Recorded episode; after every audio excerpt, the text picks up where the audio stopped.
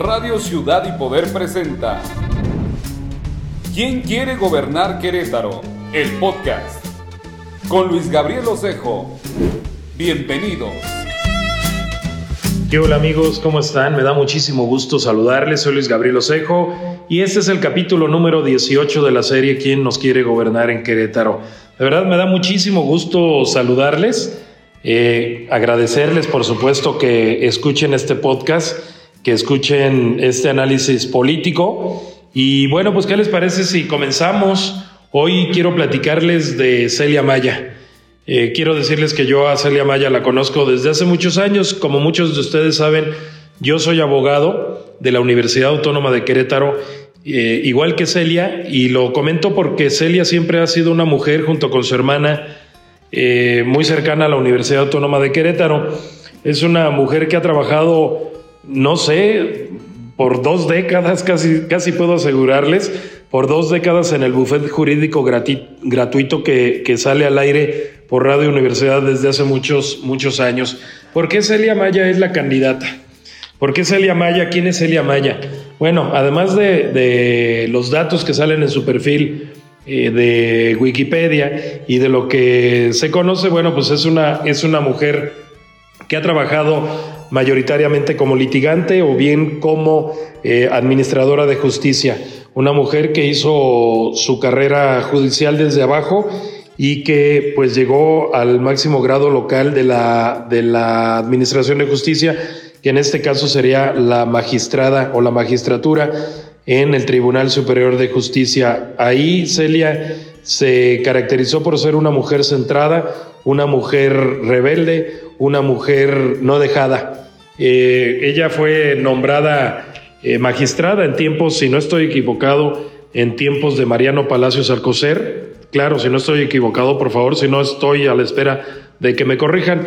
Pero bueno, fíjense que en la, en la primavera, en la primavera del 2000, eh, del 2002, eh, Celia declaró que Jerónimo Sánchez, Sergio, Sergio Jerónimo Sánchez, Anselmo Robles y Pascual Lucas, Pascual Lucas Julián, eh, quienes estaban presos por haber apedreado el carro de Ernesto Cedillo en el gobierno de Ignacio Loyola, Celia Maya declaró que eran presos políticos, una lucha que encabezaba que se manifestaba la señora Guadalupe Segovia, una mujer ligada al movimiento de izquierda en Querétaro, originaria del Distrito Federal, pero radicada aquí en Querétaro desde, hacia, desde hace muchos años. Y bueno, cuando Guadalupe Segovia se, se enteró de esta rebeldía de Celia, la rebeldía de que desde el tribunal dijera que Sergio Jerónimo Sánchez, Anselmo Robles y Pascual Lucas Julián eran presos políticos, llamó la atención de la izquierda, incluyendo pues a doña Lupita Segovia. Ahí eh, Guadalupe Segovia se trasladó al patio central del Tribunal Superior de Justicia y esa primavera del 2002 le cantó a Celia Maya, Tu nombre es libertad. Un canto, eh, un himno de la izquierda latinoamericana. Celia salió el 14 de febrero, ¿eh? el 14 de febrero eh, salió a recibir las flores, salió a recibir la serenata y ahí Celia se consolidó como una figura de la oposición queretana. Eh, esto, yo no sé si ahí haya conocido a Andrés Manuel López Obrador, pero lo que sí sé es que Andrés Manuel López Obrador se fijó en ella para que lo, lo, lo apoyara en el PRD como candidata al gobierno del Estado, esto en el 2003. Esto en el 2003, cuando compiten Paco Garrido, Fernando Ortiz Arana y la propia Celia Maya, entre otros. La verdad es que no recuerdo el nombre de otros candidatos, pero ellos eran los que estaban ahí. Paco Garrido, que ganó la elección, Fernando Ortiz Arana, que la perdió en segundo lugar, y el tercer lugar para Celia Maya. La campaña de Celia Maya fue entonces austera. No había dinero, no había eh, foros, no había medios de comunicación, no había videos no había programas de radio, no había mucho de lo que hoy vemos en otra Celia transformada, en una Celia revolucionada, pero de eso voy a platicarlos un poquito más adelante. Eh, ¿Qué ocurrió en el 2003 que le hizo el favor a Andrés Manuel López Obrador?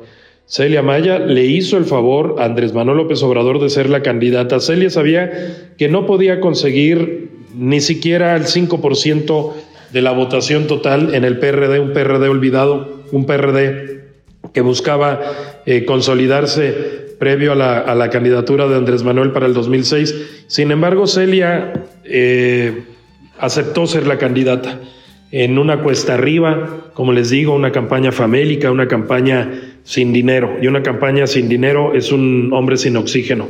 Esa, esa fue la realidad. Eh, Celia pierde avallazadoramente, pero por muchísimos votos. Y bueno, pues ahí se queda. Andrés Manuel sería el candidato en el 2006 al, a la presidencia de la República con pues, el resultado que ya sabemos. Este 0.9% de diferencia que hizo a Calderón presidente, eh, la rivalidad con Felipe Calderón, el, tianguis, eh, tianguis este, eh, paralizador de la Avenida la Reforma, etcétera, etcétera. Celia volvió a aparecer hasta el 2015, hasta el 2015 cuando Andrés Manuel necesitaba, cuando Andrés Manuel necesitaba la la candidatura en Querétaro, pero ahora de Morena, ahora por Morena. Ahí fue donde Celia fue primera vez candidata al gobierno de Morena, segunda en su vida, y bueno, también le volvió a hacer el favor a Andrés Manuel. La campaña de Celia fue también pobre, la campaña de Celia fue sin dinero, la campaña de Celia fue austera, súper austera, sin los medios, sin la difusión, sin el aparador, sin dinero, vamos. Entonces, cuando llega el momento de la tercera candidatura, no, no sé si haya ocurrido así, pero yo, yo tengo una teoría. La teoría es que Celia eh, quiso ser candidata, eh, enfrentaba a dos, dos personajes que habían hecho campaña los últimos tres años, o los dos últimos años, Santiago Nieto, queretano, expriista, pero con buen pegue aquí en, en Querétaro y con una exposición nacional increíble y también Gilberto Herrera, quien había pedido licencia en el Senado para hacerse cargo de la superdelegación. Entonces, eh, los visibles eran, eran Gilberto o era Santiago. Yo quiero proponer una teoría, que quiero remarcar muchísimo, una teoría de por qué Celia fue la candidata y no Gilberto, no Santiago, que estaban mejor posicionados. Yo creo una de dos, o que Andrés Manuel dijo, ahora que tengo las vacas gordas, ahora que tengo dinero en la casa, ahora que tengo el, poder del gobierno federal, que tengo el dinero, pues que Celia sea la candidata. No sé si fue un, acuse de conciencia del presidente o la otra, que alguien, que, que Celia, perdón, que Celia haya ido a ver al presidente a decirle, oye Andrés Manuel, ¿te acuerdas que en las vacas flacas estuve contigo? pues hoy quiero ser candidata, pero en las vacas gordas. Lo que haya sido, Celia se quedó con la, con la candidatura de Morena. Quiero decirles que, que Celia está recargada. Celia tiene recargada, me refiero a que es una mujer candidata que tiene mucha experiencia, es la candidata, la persona que más veces ha sido candidata eh, en la historia de Querétaro, la primera mujer que ha sido candidata dos veces en fin, tiene un primer, un primer, una primera vez o un primer lugar siempre Celia. Esta Celia tiene dinero, tiene recursos, tiene dinero para hacer unos videos con una buena producción, tiene dinero para manejar sus redes, tiene dinero para rentar en Bernardo Quintana su, su casa de campaña, una gran, un gran acierto por, por cierto. Y pues es una Celia totalmente diferente que inclusive yo digo tiene un maestro o tuvo un maestro de dicción, tuvo maestro de oratoria, tuvo maestro de manejo de escenario, es una mujer totalmente diferente.